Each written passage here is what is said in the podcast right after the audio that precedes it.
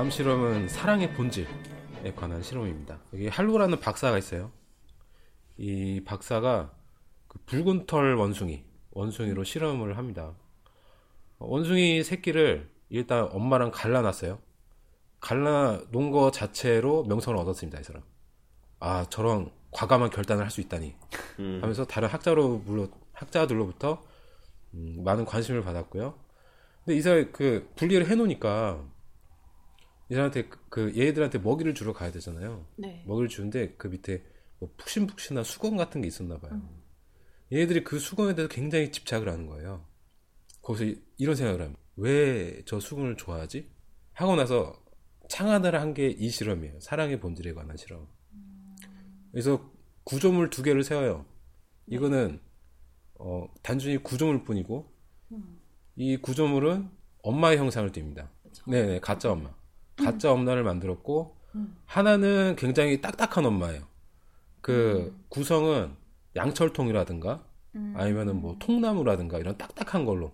뭐뭐 들어보니까 눈도 자전거 백미러. 백미러로 이제 눈을 만들어 놓고 걔- 그 딱딱한 엄마한테는 저통이 있어요. 다른 구조물은 그 부드러운 거 천으로 천으로 만들어 옵니다. 푹신푹신하게. 그래서 말랑말랑하게 만들어 놔가지고 이거를 그 새끼들 넣어놔요 거기다가 네. 넣고서 그 지켜보니까 얘들이 다 이제 천엄마 가짜 가짜 엄마죠. 천엄마 주변에만 있는 거예요. 부드러운 엄마. 네, 부드러운 엄마. 부드러운 엄마에만 있고, 배고플 때만, 이제 딱딱한 엄마한테 가서, 거기에 저통이 있으니까, 그, 우유를 먹고, 네. 그 다음에 이제, 부드러운 엄마한테 다시 오는 거예요. 네. 그래가지고, 아, 뭔가 이상하다, 이거. 이 감촉이, 혹시, 그, 영양 공급보다 더 중요한가? 이런 생각을 하게 되는 거죠. 네. 이때 당시에는, 그, 아이랑 엄마랑 이제 애착 관계를 갖는 그 이유가, 그 영양 공급 때문이라고 생각을 했거든요. 그러니까 우유를 먹는 거죠. 우유를 먹는 것 때문에 그 애들 보면은 보통 아빠랑 안 친하고 엄마랑 친하잖아요. 네. 그래서 그 이유가 엄마한테는 젖이 있기 때문에, 먹이. 네, 영양 공급이 가능하기 때문에 그것 때문에 애착 관계가 형성이 된다라고 네. 생각을 했는데 본 결과를 보니까 얘는 우유가 중요하다면은 그 촉감보다 우유가 중요하다면은 그 딱딱한 엄마한테 가야 엄마한테 돼요. 가 있어야죠. 그런데 딱딱한 엄마한테는. 그냥 천만 먹고 그리고 부드러운 엄마한테 가는 거예요. 음. 그러면 이 사실이 뭐를 알려주냐면은 영양 공급보다는 스킨십이 중요하다. 이 관계가 형성이 되는 거예요. 네. 그래가지고 이걸 확실히 하기 위해서 음. 이 부드러운 엄마를 부드러운 엄마를 약간 조작을 합니다. 네. 새끼들이 부드러운 엄마 가까이 있었을 때 우리 네. 밖에서 박사들이 스위치를 삥 누르면은 갑자기 부드러운 엄마한테서 갑자기 강한 바람이 나와가지고 새끼들을 날려버린다든가 그러니까 새끼들이 부드러운 엄마한테 막 달려가면 네, 스위치를 누르는 거죠. 네 그렇죠. 아니면은 곁에 머물러 있을 때 갑자기 불규칙적으로 스위치를 누른다든가 날려버린다든가 아니면은 갑자기 얼음 같이 차가운 물을 새끼들한테 뿌리, 뿌리는 그런 장치를 한다든가 아니면은 그 전기 충격 전기 충격을 주게 하는 그런 장치도 하고 그리고 이 엄마 엄마 부드러운 엄마 안에서 그 뾰족한 못이 튀어나오게 하는 거예요. 뾰족한 못이 튀어나와가지고 그러면 새끼들 다치겠죠? 네. 그래도 부드러운 엄마한테. 갈까? 이런 실험을 한 거예요. 네네. 실험을 해보니까 계속 막 뭐 바람에 새끼들이 바람 때문에 날려가다가 난간에 머리를 부딪히고 못에 찔려가지고 피가 나고 그런데도 불구하고 이 부드러운 엄마한테 부드러운 엄마 곁에 계속 붙어 있는 거예요. 그래서 여기서 확신을 가집니다. 아 엄마 젖 그러니까 영양 공급보다는 그 부드러운 감촉. 그러니까 스킨십 네. 스킨십이 더 중요하구나. 네. 그래서 할로가 이 영상을 다 촬영을 해가지고 거기다 학술지라든가 아니면 학술회 같은 게 있을 거 아니에요. 그 학자들이나 박사들이 모이는 네. 거기에서 발표를 합니다. 발표의 주된 내용은 이런 거였어요. 어, 너무 기니까 그냥 네. 네. 어, 줄여서 말을 하자면 어, 문명이 발전함에 따라서 여성의 사회적 지위가 앞으로 계속 높아질 텐데 여기에 필연적으로 따르는 문제가 자녀의 양육, 양육 문제죠. 그렇죠. 그런데 실험을 해보니까 수건으로 만든 가짜 엄마가 먹이를 주는 엄마보다 더 중요하더라. 네. 그러니까 꼭 엄마가 키울 필요가 없다. 이 부드러운 재질의 옷만 입으면은 남자가 키워도 되고 다른 사람이 키워도 되고 그꼭 생명이 아니어도 진짜 천엄마 음. 천엄마가 천엄마만 있어도 아이들은 잘 자란다. 음, 음. 그러니까 여성들은 마음 놓고 나가서 일을 해라. 이런 내용이었다고 합니다. 지금 보면 어이가 없죠? 네. 근데 이게 그 당시에 먹혔어요. 그 수많은 환호를 받았다고 합니다. 음. 그래서 보도 자료가 나가는데 보도 자료의 그 제목이 이거예요. 폐기 처분된 모성애. 방송에도 많이 출연을 하고 그다음에 한로의 업적을 기리는 업적을 소개하는 다큐멘터리 방송이 제작되기도 했다고 하고요. 근데 여성들이 좋아하기보다는 어, 오히려 우울, 우울감을 좀 느꼈다고 해요. 그러니까 아이가 엄마가 없어도 잘 큰다는 얘기가 다른 시점에서 해석을 해보면 아이들은 더 이상 엄마가 필요하지 않는다는 얘기거든요. 그래가지고 우울감을 여성분들이 느끼는, 마- 느끼는 여성분들이 많았다. 어쨌건 할로가 굉장히 잘 나가요. 네. 잘 나가다가 이 천엄마 밑에서 큰 원숭이들한테 이상한 조짐이 보이는 거예요. 갑자기 이 천엄마 밑에서 자란 원숭이들한테만 굉장히 폭력적이고 반사회적인 행동을 막 보였다고 합니다. 수컷이 짝짓기 하려고 다가가면은 암컷이 수컷의 얼굴을 핥힌다든가 자극이나 이런 것도 없는데 그냥 몸을 흔들고 계속 몸을 흔들고 있다든가 아니면 팔 위에 난 상처를 벌려서 피가 솟게 한다는 등 약간 자폐적인 현상이죠. 네. 아니면 한 원숭이는 자기 손을 통째로 씹어 먹었대요. 굉장히 이상한 현상, 막 반사회적인 현상, 그리고 자해 막 이런 현상이 막 나타나는 거죠 원숭이들한테. 이 현상을 이게 뉴욕 타임스에서 그 천엄마에 관한 후속 기사를 쓰려고 기자가 왔는데 그 기자가 봤어요. 어 그래서 할로는 이제 이 문제 해결 방안을 이제 마련을 합니다. 어, 해결 방안이 뭐냐면은 한 가지를 빠뜨렸다. 네. 이게 한 가지 빠뜨린 게 뭐냐면은 그 엄마가 움직이는 것도 필요하더라. 그 움직이는 천엄마를 만들었습니다. 그래가지고 천엄마는 이제 고정이 아니라 움직이는 엄마예요. 네네. 그래서 하루에 30분 동안 움직이게 해줬더니 그 밑에서 성장한 새끼들은 완벽하진 않았어도 거의 정상적으로 성장을 하더라. 이렇게 문제를 해결을 했다고 합니다. 어, 여기에 대해서 이 책의 저자가 이렇게 썼어요. 그 좀 재밌어서 그 읽어드리자면은 어떤 측면에서 보면 나는 이러한 이야기들이 무척 반갑다. 어, 아이를 잘 키우기란 너무나 쉽지 않은가. 몸을 약간 흔들어주고 부드러운 스웨터를 입고 살아있는 영장류와 30분만 놀게 해주면 끝난다니 말이다. 이것은 어떤 엄마라도 해줄 수 있는 것이다.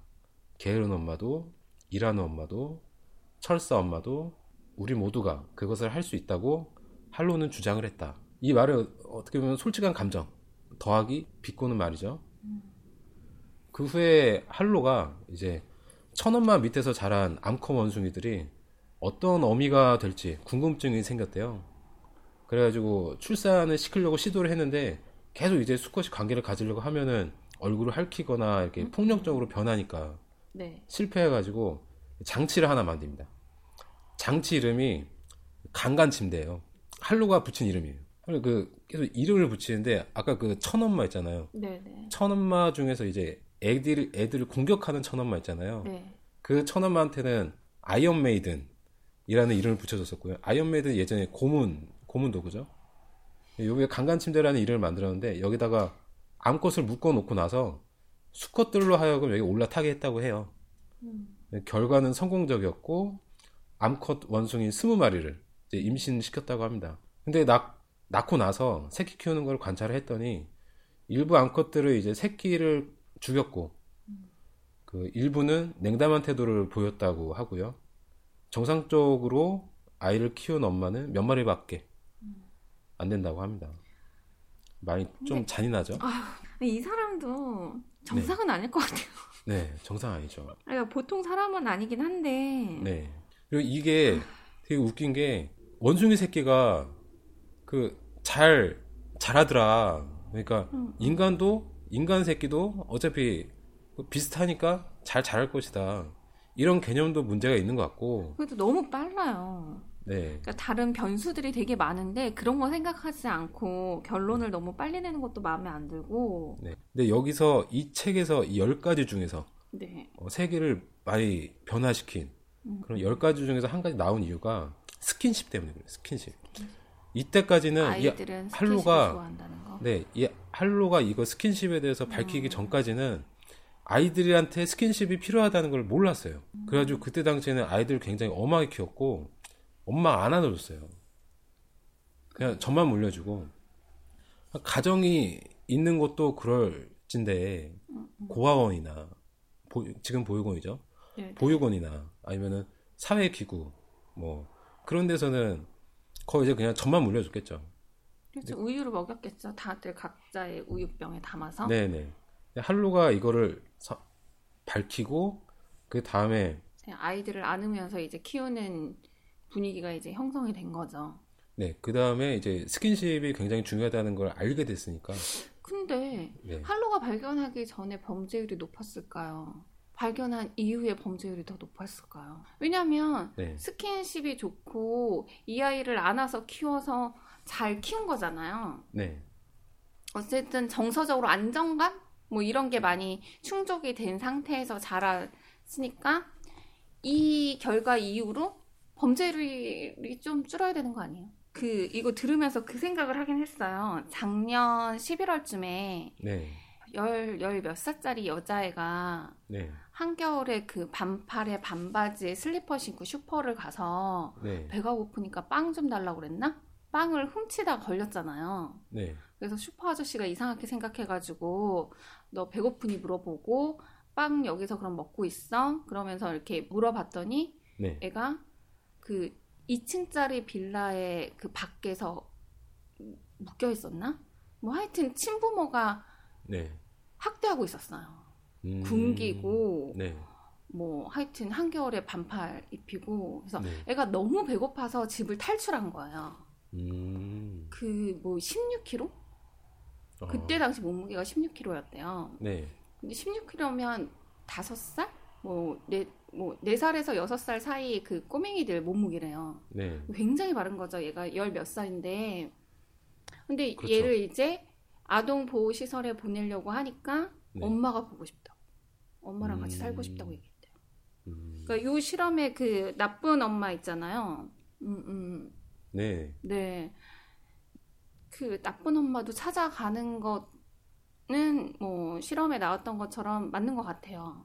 네. 그거랑 그런 그 나쁜 엄마 밑에서 나쁜 부모님 밑에서 네. 폭력성을 배운 아이는 커서 그게 이제 또, 또 악순환 되잖아요. 네. 뭐 그것도 맞는 것 같긴 해요. 네. 그러니까 이 실험 결과를 따지면 실험 결과는 맞기는 해요.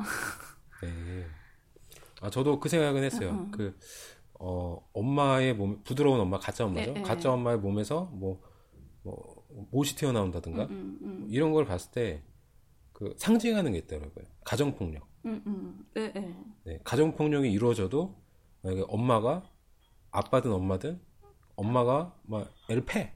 음. 애를 패도 애는 엄마를 찾게 돼 있다는 거죠. 네, 가잖아요. 네. 하지만 여기서 이 사람이랑 원숭이랑 똑같다는 건 아닌데 음.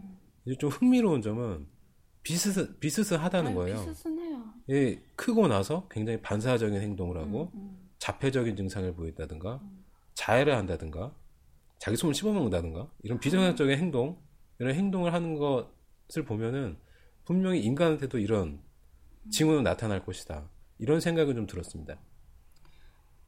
뭐 어쨌든 이 실험으로 인해서 어쨌든 뭐 아이를 안아서 키우는 네. 음, 스킨십이 이런- 중요하다. 네 이런 걸로 발전이 됐다고 하니까 네. 뭐 좋기는 한데 원숭이들은 참 불쌍하네요.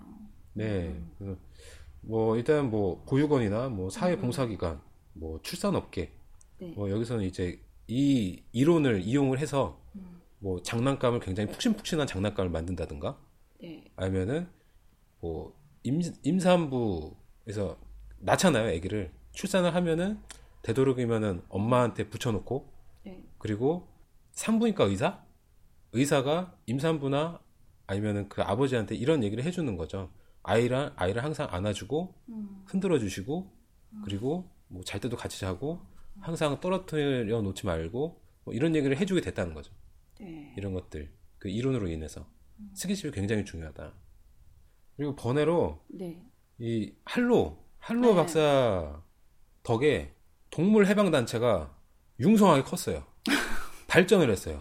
발전할 만해요. 네, 할로가 너무 이제 그 원숭이들을 못살을 굴고 좀 잔인했어야죠. 네 너무 잔인하고 이런 걸 하니까 이제 아, 동물한 동물을 음. 학대하지 마라 음, 이런 음. 마음이 없던 사람도 일어나는 거예요. 음. 일어나가지고 이 계기로 인해서 저도 한 표 던질래요. 네 계기로 인해서 이 동물 해방 단체가 부쩍 커졌고 음. 사회적인 힘도 얻게 됩니다. 음. 얻어가지고 목소리를 내는 거죠. 동물의 어? 동물을 학대하지 마라. 음, 음, 음. 그리고 이 동물을 실험해서 뭔가 결과를 얻으려고 하는 학자 학자들도 입장이 있는 거예요. 아니 우리가 나조차고 하는 것도 아니고 우리 인류를 위해 어? 인류의 선을 위해서 이렇게 하는 건데 그러면은 당신 돼지고기 먹지 말고 소고기 먹지 마. 걔들은 안 불쌍해? 뭐 이런 이런 식으로 나오는 거죠. 이 논쟁이 부딪혔어요. 부딪혀가지고 정반합이 이루어집니다. 어떤 이제 학자가 나오는 거예요. 학자 나와가지고 나도 동물을 같이 실험하고 어? 동물을 관찰하는 그런 학자인데 동물을 학대하지 않는다. 학대하지 않고 실험하는 여러 가지 아주. 어, 방법들이 있다. 내가 알려줄게. 하면서 나온 학자들도 있고요. 이 실험은 이걸로 끝내고요. 어, 네네. 다음 실험. 이 다음 실험을 마지막으로 하겠습니다. 이거 몇 가지 실험이 더 있긴 한데 이 시간이 너무 많이 지났어요. 네. 그래가지고 이 실험을 끝으로 그 책시발 마치기로 하겠고요. 마지막 시간은 제정신으로 정신병원 들어가기. 정신과 의사들이 정말로 그 정신병에 걸린 사람이랑 일반인이랑 구분할 수 있느냐 거기 의문을 가진 사람이 있었어요. 1970년대 초입니다 이건. 좀 그나마 좀 지금이랑 가깝죠. 이 데이빗 로젠 한이라는 박사가 있어요. 로젠 한. 이 사람의 한 실험은 자기 친구들 모아가지고 정신병원에 투입합니다.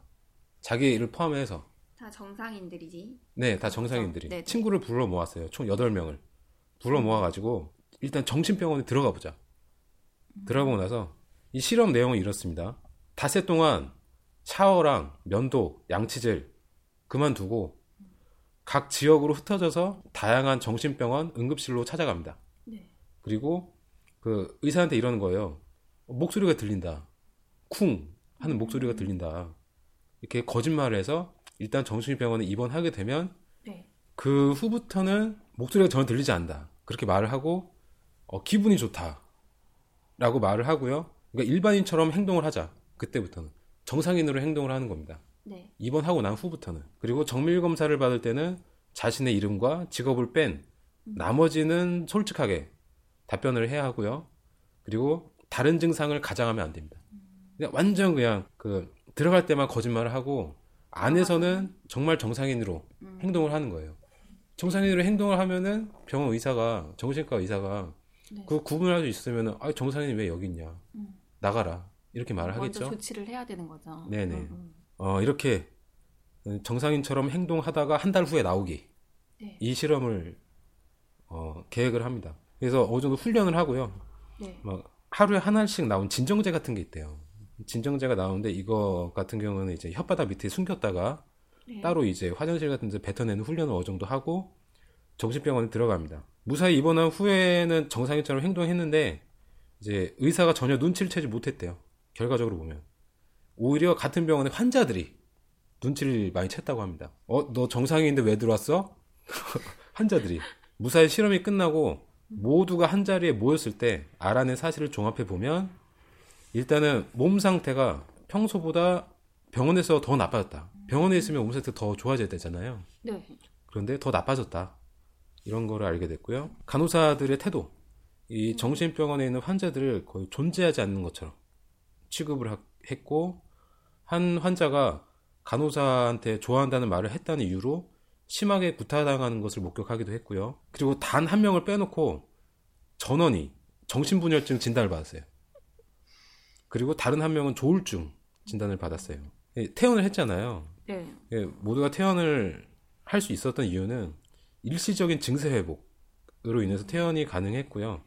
일시적인 증세 회복의 뜻은 언제든지 재발이 가능하다는 겁니다. 이 정상적인 거는 일시적인 현상에 불과하다. 이런 것을 의미를 하고요. 어, 로제남 박사가 이 실험을 정리를 해가지고 잡지에 투고를 해요. 네. 제목은 정신병원에서 제정신으로 지내기. 라는 이름으로 잡지에 투고를 했더니 반응이 굉장히 뜨겁고 아주 뜨거운 언쟁이 벌어졌다고 합니다. 정신학 박사들이 이 실험에 대해서 이렇게 반론을 제기를 했다고 해요. 어, 만일 내가 피를 한 통 들이마시고 나서 그 사실을 숨기고 피를 토하면서 병원 응급실로 실려간다면 응급실 직원들은 당연히 내가 소화성 궤양을 앓는다고 판단을 하고 그에 맞게 치료를 해줄 것이다. 그런 상황에서 의학이 진단을 제대로 내리지 못했다고 설득력 있게 논쟁을 할 수가 있냐. 맞는 말이죠. 이런, 이런 의견도 있었어요. 진짜 안에서 정상인처럼 행동을 하려고 했다면은 음. 정상인으로 행동을 해야겠다라고 한 시점에 바로 나왔어야 된다. 간호사한테 이렇게 말을 해야 되지 않냐. 나는 지금 소리가, 목소리가 나오지도 않고 음. 나는 정상인입니다. 풀어주세요. 라고 말을 했어야 하지 않냐. 네. 근데 너는 그런 말을 하지 않았다. 그런 것부터가 정상인이 아니라는 그런 음. 범주에 속하게끔 의사를 속인 게 아니냐. 이런 의견도 있었고요. 그 굉장히 논쟁이 많이 오고 갔어요. 네, 네. 어, 로제나는 이 실험에 분노한 어느 병원에서 도전장을 내밉니다. 어, 좋습니다. 우리가 진단을 제대로 못한다고요? 그렇다면 한번 해봅시다. 앞으로 석 달 동안 가짜 환자들을 우리 응급실로 한번 보내봐. 우리가 그들을 찾아낼 테니까. 이렇게 로제난한테 도전을 해요. 그러면 로제난도 도전을 받아들입니다. 어, 그래. 네. 내가 가짜, 가짜로, 어, 거기 투입할 거야. 잘 찾아봐. 음. 하고 나서 석 달이 지나고 나서 병원 측에서 로제나한테 가짜 환자 41명을 찾아냈다. 음. 라고 확신을 차가지고 보고를 해요. 네. 근데 로제나는 이렇게 말을 했다고 합니다. 저는 단 한 명의 환자도 보내지 않았습니다. 진짜 환자 41명은 뭐예요? 자기네 병원 사람들 다 데리고 나온 거 아니야? 이런 도전자 하지 말지. 이게 어떻게 표현하냐면은 네. 정신의학 박사 이런 지위 자체가 교수형이 처해졌다. 이렇게 책에서 자발적인 교수형이다. 이렇게 표현이 나오고 있습니다. 이 실험들 외에도 재밌는 실험들이 많아요. 마음을 잠재우는 법 이라고 해서 인지 부조화에 대한 실험이 있고요. 음, 약물 중독은 약의 문제인가, 사회 문제인가, 그 마약 중독 실험도 있어요. 네. 그리고 기억력 주식회사라고 해서 기억의 메커니즘을 밝혀내기 위해서 해삼을 가지고 한 실험도 있고 그 드릴로 뇌를 뚫다 이건 좀 유명해서 좀 많은 분들이 아실 거예요. 그 정신을 치료하기 위해서 뇌를 잘라내는 실험이 있습니다. 뇌 구멍을 뚫어가지고 그 부분을 절개한다든가 그리고 눈 있잖아요. 눈을 통해 가지고 송곳을 찔러 넣어서 그렇죠. 그 뇌를 이제 부분에다가 네. 자극을. 뇌 문제가 있는 뇌 그 세포를 파괴한다든가 이런 것들이 있었죠. 이런 거를 다룬 그런 실험, 뇌를 잘라내는 실험 이런 부분도 있고요. 어, 재미있으니까 다들 흥미 있는 실험이고 어, 작가가 충분히 깊이 있게 써 내려갔기 때문에 한번 좀 읽어보시는 것을 추천드립니다. 이 작가 같은 경우에는 이 책 그 다양한 이 심리 이학적으로 볼 수 있는 그런 실험들을 한 사례들을 모아가지고 이 책을 집필을 한 거네요. 네, 사례 위주의 어떤 책이. 제가 말씀을 안 드린 부분이 많아요. 그 네. 시간적인 관계도 있고 제 역량적인 문제도 있겠지만 책 안에 이런 내용이 막 많이 담겨 있어요. 개인적인 그 작가의 사견인지는 모르겠지만 사람은 그렇게 단순한 존재가 아니다. 그쵸. 음, 그리고 지금 우리 그 이거는 좀 많이 옛날 거잖아요. 옛날 네. 심리에 대한 그런 실험이었고 지금 보면 굉장히 우습잖아요. 이 지금 다 알고 있는 건데 아, 그때 이런 어, 발견을 해가지고 굉장히 그때는 혁신적이었단 말이야. 이렇게 우습게 볼 수도 있겠지만 지금 우리가 알고 있는 것도 사실은 틀릴 수도 있고 100년 후 사람들은 비웃을 수도 있죠. 어, 우리는 아 이게 진리다. 이거는 1 더하기 1은 2다라고 믿는 것처럼 어, 이거는 굉장히 당연하고 상식적이다라고 생각하는 것들을 굉장히 비웃을 수도 있다는 거죠. 그렇죠. 네, 그런 의미에서 그 최근 실험들 그런 거는 안 나오고 그 과거 실험들을 많이 실험들. 다룬 것 같고요. 그런 목소리들이 많이 좀 냄새가 맡아집니다. 네, 이상으로 책의 씨앗 그리고 바라 줄여서 책시발 마치겠습니다. 네, 네, 수고하셨습니다. 수고하셨습니다. 오늘 서른 번째 방송은 책의 씨앗 그리고 바라 책시발 시간에 스키너의 심리상자 열기에 네, 대해서 알아보는 시간은 이었습니다. 어, 재밌으셨나요? 네, 아주 재미있었습니다. 네. 근데 이 책이 읽다 보니까 앞부분보다 저는 뒤로 갈수록 재밌었어요. 음, 네. 가령 그 뭐 약물 중독은 뭐 약의 문제인가 사회의 문제인가 이 부분도 되게 재밌게 읽었고요. 음. 네. 우리가 기억하는 기억은 진짜 기억인가? 이 부분 음. 가장 재밌게 읽었어요. 음, 저는 아까 얘기해 준 것 중에 그 재밌을 것 같은 부분이 하나 있었는데 기억력 주식회사 음. 아, 경영 주식회사. 예, 기억 메커니즘을 밝혀내기 위해서 해삼을 가지고 네. 실험을 했다는 이게 무슨 내용인지 되게 궁금해요. 그리고 이 부분 제가 따로 한번 읽어볼 생각입니다. 네. 이거 무슨 무슨 내용인가요? 한번 잠깐 간단하게 얘기해 줄 수 있을까요? 해삼을 가지고 실험을 했다고 하는데 해삼을 가지고 어떻게 실험을 했죠? 저희 뇌를 보면은 이제 뉴런이라든가 시냅스라든가 이런 것들이 있잖아요. 작아요. 너무 작아가지고 이거를 관찰하기 힘든데 해삼이나 아니면은 달팽이 있잖아요. 달팽이들은 그런 것들이 크기 때문에 관찰하기가 더 쉬운 거예요. 그래가지고 그거를 관찰해가지고 시냅스나 그 뉴런에서 어떤 작용이 일어나는지 떼어놓기도 해보고 붙여놓기도 해보고 여러, 여러 가지 실험을 하는 거죠. 보통의 실험들이 다 동물이나 곤충들 가지고 실험을 했네요. 네. 사람으로 시- 실험한 것도 있어요. 그렇죠. 그 네, 마지막 뇌를 듣는.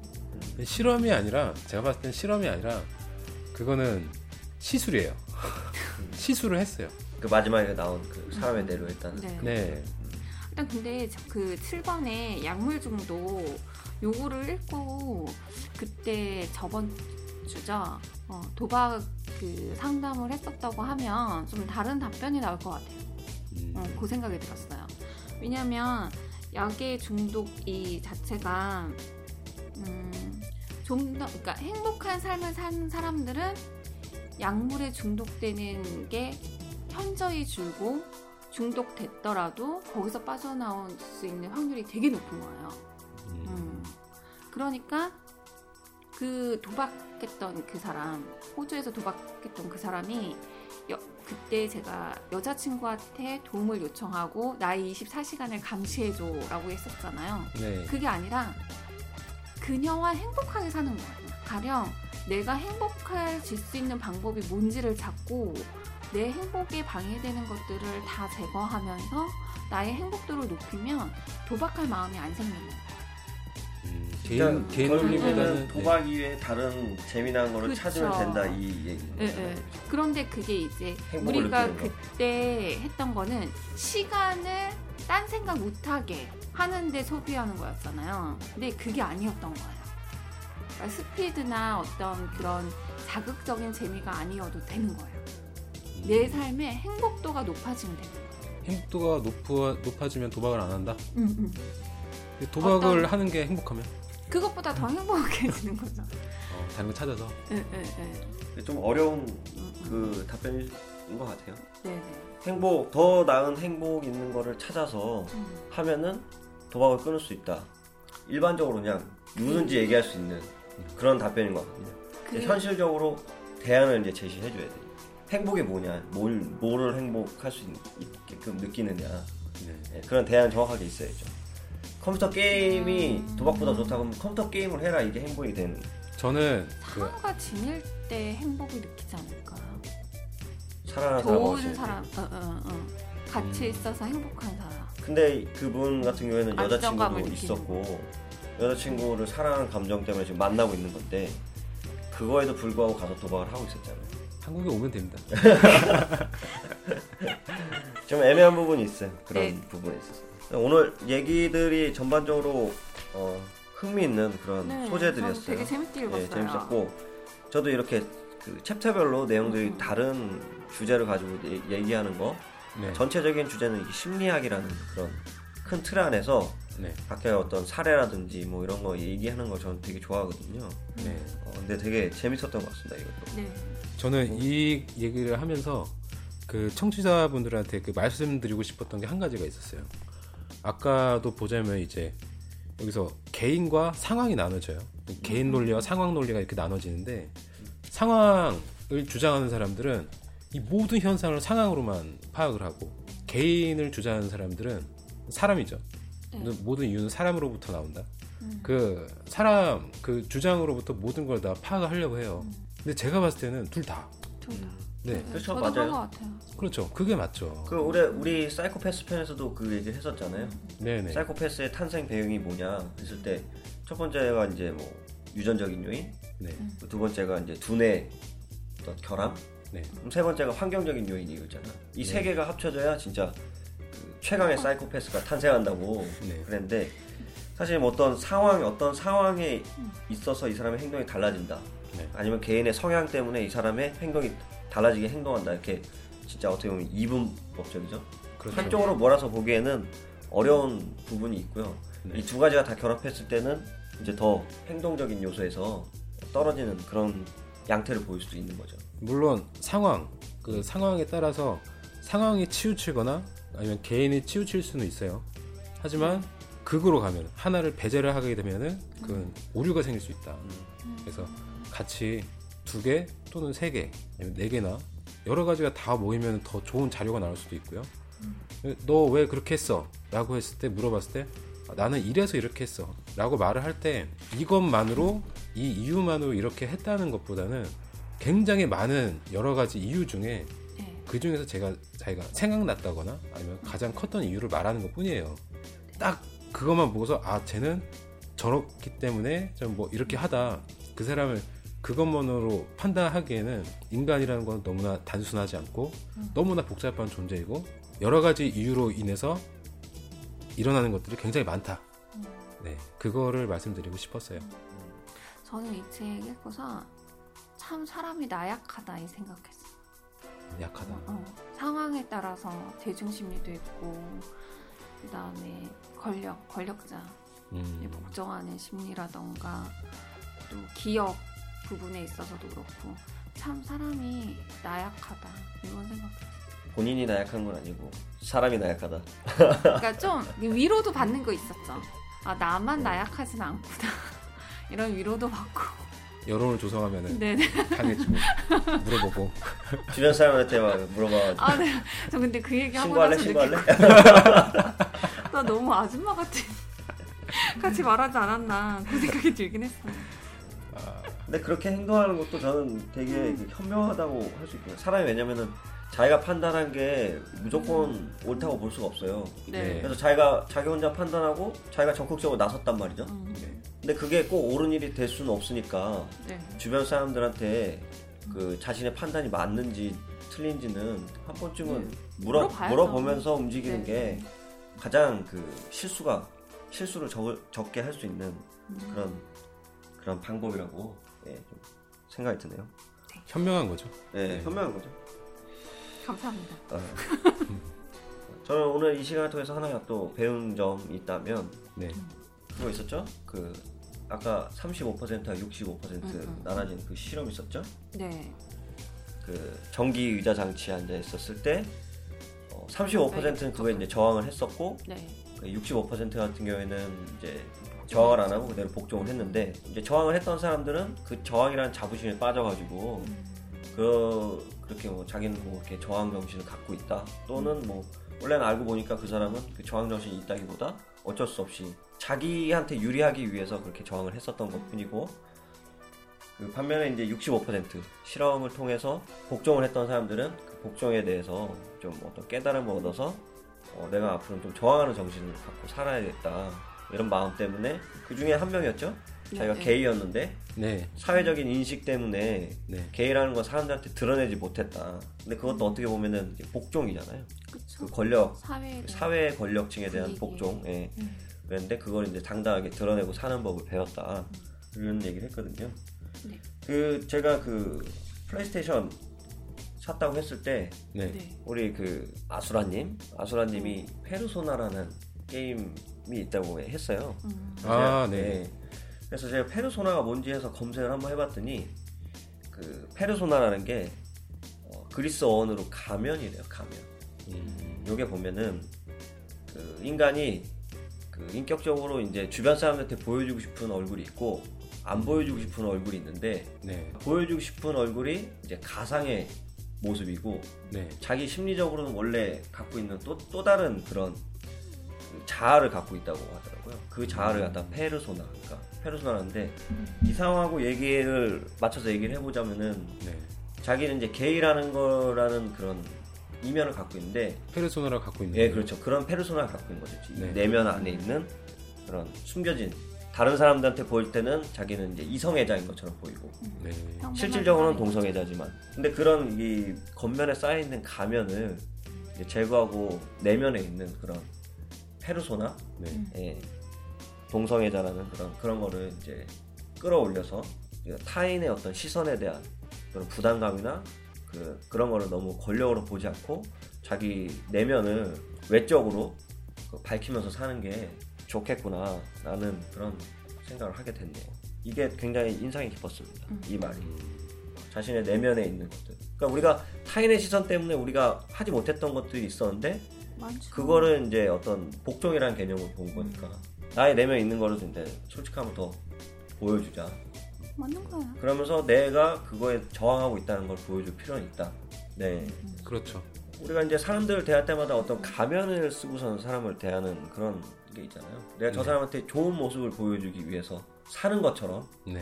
예, 그렇게 보여지니까 굳이 저 사람한테 내가 좋은 모습이어야 될 필요는 없거든요. 칭찬받고 예, 싶어. 예. 그렇죠. 좋은 모습. 예를 뭐 단정한. 옷차림을 입는다든지 네. 또 단정하게 머리를 깎는다든지 뭐 머리 염색을 안 한다든지 뭐 이런 거. 네. 실질적으로 나는 좀 단정하지 않고 좀 털털하게 입고 다닌다든지 뭐 청바지 입는 걸 좋아한다든지 네. 짧은 미니스커트 입는 걸 좋아한다든지 뭐, 뭐 빨간색으로 염색하는 걸 좋아한다든지 뭐 이런 것들이 내면의 세계에 있는 건데 그걸 겉으로 표출하지 못하면서까지 살 필요는 없다라고 다시 한번 또 생각하게 되는 그런 어떤 실험이었던 것 같아요. 쉽지가 않나요.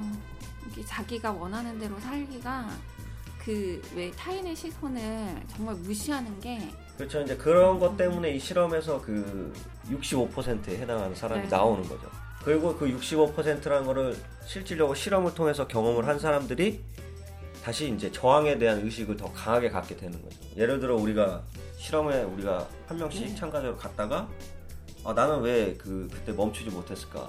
그 원래 그 권력에 네. 어, 저항하지 못했을까 이런 생각을 갖게 되면 실질적으로 우리가 여태까지는 다른 사람들을 위해서 가면을 쓰고서는 계속 다녔지만 네. 이 실험 이후부터는 나는 가면을 벗고 내 진실한 내면의 세계를 보여주고 있는 수 있는 계기가 될 수 있는 거죠. 음. 그래서 이런 실험도 굉장히 그 네, 예, 교육적으로 중요- 하는 것도 예, 괜찮은 것 같아요. 어떤 네. 교육적인 방편으로 만들어 가지고 한 번씩 해주는 것도 괜찮을 것 같아요. 왜냐면 그러니까 저는 뭐 이런 실험은 아니지만 얼떨결에 어쨌든 남들과 좀 다른 삶을 이제 살게 되면서 내 안의 저를 좀 많이 들여다보게 됐어요.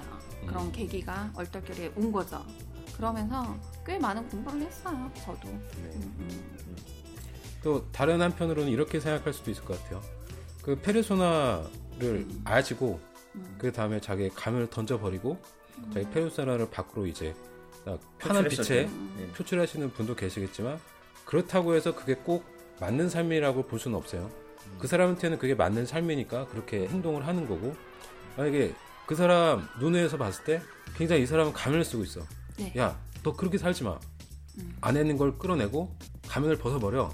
하면은 이게 좀 극적으로 좀 나- 많이 강요를 하게 하는 식으로 되면은 어떻게 보면 폭력으로 이루어질, 이루어질 수 있다. 그렇죠. 사람- 그- 그렇죠. 인간의 보편적인 경향이 있어요. 경향이 있듯이 각 사람들도 성향이 있습니다.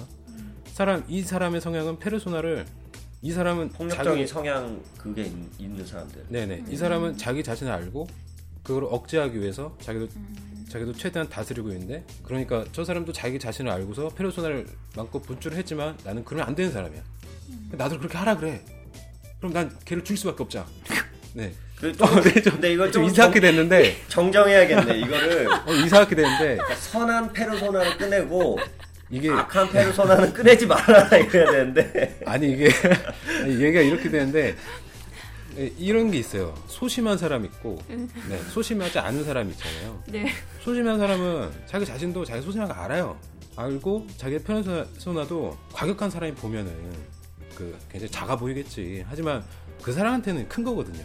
네. 근데 그런 상대방이 이제 다른 거를 무시해버리고 가면이라는 거를 그게 악이다라고 지칭을 하고서 가면 벗어라라고 한다면 이것도 폭력의 한 종류가 될 수가 있다. 그런 생각이 듭니다. 네. 저는 또 한 번 느꼈어요. 셋 다 독특하구나.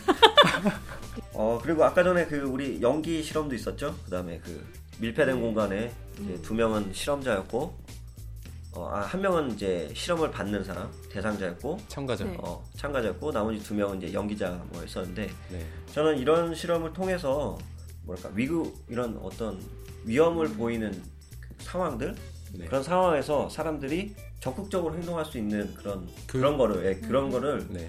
그런 교육을 그 유치원이나 네. 초등학교 때부터 예 음, 좋을 가르쳐 것 이렇게. 가르쳐 줘야 된다고 이렇게 생각을 하고 근데 이 정도는 그 동영상 시- 강의도 괜찮을 것 같아요. 동영상 강의로는 제가 봤을 때안될것안 같고요. 될까요? 안 실질적으로 올까요? 우리 뭐 초등학교 교실? 예, 초등학교 교실에다가 음, 이렇게 그 연기 나오는 그런 거 있잖아요. 음, 네. 음. 그럼 뭐 뿌려가지고 애들이 실제 어떻게 살짝. 행동하는지 보고 네. 그러면서 애들이 동요하지 않고 그냥 가만히 있는다. 그러면 네. 이제 그런 상황에 대해서 이제 그때 동영상을 틀어주고 얘기해 주는 거죠. 뭐 이런 상황에서는 분명히 어, 나와야 돼. 나와야 되고 어느 누구한테 이제 도움을 요청해야 된다. 뭐 이런 거를 경험을 통해서 습득하게끔 만들어 줘야 된다고. 그래야지 이런 뭐 세월호라든지 그 대구 지하철 참사라든지 뭐 이런 사건들이 뭐 또 다시 예, 일어나도 빠져 줄어들지 않을까. 그리고 그런 사건이 일어나더라도 희생자가 분명히 줄, 줄지, 않- 줄게 되지 않을까. 초등학교 교육이라든지 뭐 중학교 교육 다 보면은 교과 과정 자체가 암기. 예, 주입식 음. 교육의 어떤 그런 걸써 뭐 거기다가 이 과목들 자체도 그 사회가 필요로 하는 그런 인재들 양성하기 위한 교과 과정으로 편성이 돼 있거든요. 네. 실질적으로 그 사람이 인간으로서 성장하기 위한 과목이라기 실생활을 거는 위한 과목은 네, 굉장히 아니죠. 부족 부족해요. 음. 그래서 뭐 이- 이런 거는 좀 웃기겠지만 이 독일 같은 경우에는 어렸을 때부터 자전거 타는 법, 수영하는 법 뭐 이런 걸 초등학교 수업으로 들어가 있대 음. 있다고 하더라고요. 근데 그게 뭐냐면 이제 생존하기 위해서 또는 뭐 여가를 즐기기 위해서 네. 또 안전한 그런 도로 주행을 위해서 이런 것들을 위해서 가르친다고 해요. 음. 일단 그런 걸 먼저 다 가르쳐내고 나서 네. 그 다음에 들어가는 교과 과정이 직접 이제 뭐 수학이라든지 뭐 제2 외국어라든지 좋네요. 예, 과학이라든지 뭐 이런 걸 가르치는데 네. 우리는 너무 어렸을 때부터 그런 사회적인 인재를 양성하기 위한 그런 음. 프로세스만 갖다가 지금 넣어놓고선 있는 것 같다 그런 생각이 좀 우리 나라는 방금 말했던 과목을 배워갖고 와야 돼요. 그렇죠. 예. 수영 시험 볼 거니까 언제까지 배워? 줄넘기 시험 볼 거니까 언제까지 배워? 이러는 거야. 그러면 애들이 배우려고 문화센터를 가요. 그럼 고피디님도 말씀하셨고 그 네. 방송 초반에 음. 그 실험 얘기를 할 때 그 열매님도 그 얘기를 하셨어요. 그 이거를 학교에서 뭐 학교에서 그거 가르쳐 주면 것 같아요, 좋겠다. 저는. 네, 원래는 그게 근본적으로 보면은 실험을 하는 이유예요. 그 이런 게 안 나오면 실험을 할 이유가 없습니다. 그렇죠. 괜히 어 낭비 시간 낭비만 하고 그 우리 아까 마지막에 그만 예, 비난할게요. 네. 마지막에 또 할리 박사님. 예, 잔인하다고 했었던 네, 네. 네. 할리 그 박사님. 예, 그 실험에서도 양육을 위해서 스킨십이 필요하다는 거를 그 결국에는 음. 그 실험이 스킨십이 필요하다는 거를 밝히기 위해서 하- 했다기보다 네. 그 실험을 통해서 스킨십이 중요하다는 걸 알게 된 거잖아요. 네, 그렇죠. 예, 애정이 왜 생기는지가 궁금해서 이제 실험을 시작한 거죠. 예. 네, 네. 음, 음. 하다 보니까 스킨십이 중요하다라는 그쵸. 걸 이제 알, 알아낸 것처럼 애정이 나타나는 거죠. 그 어떤 과학적인 실험들이 좀 잔인성을 좀 띠더라도 그게 우리들 인간 삶에 있어서는 또 중요한 역할을 해낼 수 있, 는 거거든요. 네. 그런 부분에 있어서 선한 방법으로 네. 실험도 할 수 있다 이러니까 뭐 너무 악, 악한 방법을 하지 말고 네, 네. 잔인하게 하지 말고 네. 선한 방법을 실험하면서 인간 삶에 도움을 줄 수 있는 그런 실험들이 많이 해서 어, 더 나은 이제 사회가 발전했으면 좋겠네요. 네. 네. 원래 스킨십은 원래 전부터 있었을 거예요. 전부터 이제 모성애나 이런 걸로 인해서 스킨십이 필요한 거를 분명히 본능적으로 알고 있었을 거예요. 하지만 음, 음. 그 후에 뭔가가 끼어드는 거죠. 개념 같은 게. 뭐 예를 들면은 그 강화 개념. 강화 개념 때문에 그 할로가 스킨십을 주장하기 전에는 강화 개념 때문에 더 이제 아이들을 안아주면 안 된다. 왜냐면은 불규칙하게 그리고 숫자를 줄여야지만이 애들이 더 부모를 따르고 이런 강화 개념이 있었기 때문에 더 안 안아주고 이랬었거든요. 그 후에 할로가 그걸 깬 거예요. 그거를 깨고 나서 이제 더 이제 스킨십을 더 받아들여졌다. 어, 제가 할로를 그 좋은 사람이다라고 하는 건 아니고 네. 사실 그그 책, 좋은 방향으로 나온 부분을 네, 책에. 있었던 네. 내용인데 제가 말씀 못 드린 부분을 그 음. 말씀을 드리는 거고요. 그리고 그 교육적인 방법 있잖아요. 책에도 네, 네. 있어요. 책에도 이게 어떤 방안 음. 그리고 뭐 몇 가지 방안이 있고 그거를 애들한테 가르쳤더니 음. 실제적으로 통계적으로 보니까 그 사고 확률이 몇 퍼센트가 줄었다. 이런 통계도 음. 다 나와 있어요. 결과도 다 나와 있고 이거를 저희는 가져와 가지고 교육만 하면 됩니다. 어, 교육이 됐으면 좋겠고요. 교육을 누가 할까요? 네. 교육부가 할까요? 여성부가 할까요? 이거 이거 CD로 구워가지고 보낼까요? 여성부에다 보낼까요? 교육부에 보낼까요? 둘 다 보내죠 뭐. 스키너? 씨. 야, 상자에 버려버려. 책을 선물하죠. 어, 교육부에 계신 그렇죠. 분들한테 스키너의 심리상자 열기 네. 저 책을 갖다가 중요한 부분에다만 딱 밑줄 쳐서 네. 그 그분도 읽기 힘드실 테니까 네. 한 100권 정도 사가지고 한번 보내는 거 한번 할까요? 프로젝트 한번 진행할까요? 나중에 무료 배송 하면은 아니, 이제 어, 하고. 저는 소름 방송을 링크 걸어서 메일 보낼게요. 아 재밌지 않아요? 구독하기 눌러주시고 별점 결정, 평가도 결정에다가 네, 예, 어. 댓글도 좀 달아주세요. 댓글 달아주고 어, 조만간 우리 실사 나온다 이제. 방송 폐지 막 1인 미리 없애버려 세무 감사 들어오고 예, 세, 세무 감사 뭐 한 것도 없는데 세무 감사 들어가 탈탈 다 털리고. 개별적으로 들어와서 막. 아, 나 연말정사, 씨. 또 화나네. 예. 뭐 이쯤에서 이제 끝내도록 할까요? 예. 네. 네. 오늘 30회 방송은 여기까지입니다. 그 다음 시간도 소름 돋게 재미난 이야기로 인사드리도록 하겠습니다. 아, 오늘 너무 재밌었습니다. 예. 네, 감사합니다. 오늘 이 시간이 즐거우셨다면 별점 부탁드립니다. 구독하기 눌러서 매주 새로운 이야기 먼저 찾아주시면 감사하겠습니다. 저희 소울음 방송은 청취자분들과 의견을 나누고자 네이버 카페를 개설하여 운영하고 있습니다. 네이버 검색창에서 소울음 방송으로 검색하시고 찾아오시면 됩니다. 이곳에 청취 의견을 남겨주시면 적극 반영토록 하겠습니다. 또한 저희 방송은 청취자 소통하는 방송이 되고자 사연을 받고 있습니다. 매회 하나나 두 개씩 사연을 소개해드릴 예정이고요. 재밌는 사연 보내주신 분께는 소정의 선물을 보내드리도록 하겠습니다. 사연은 메일 주소 liseu 골뱅이 네이버.com 여기로 보내주시면 감사하겠습니다. 네, 저희는 계속해서 매주 소름 돋도록 유익하고 재미난 방송을 통해 인사드리도록 하겠습니다. 지금까지 청취해주셔서 감사드리며 다음 주에 또 뵙겠습니다. 감사합니다. 감사합니다.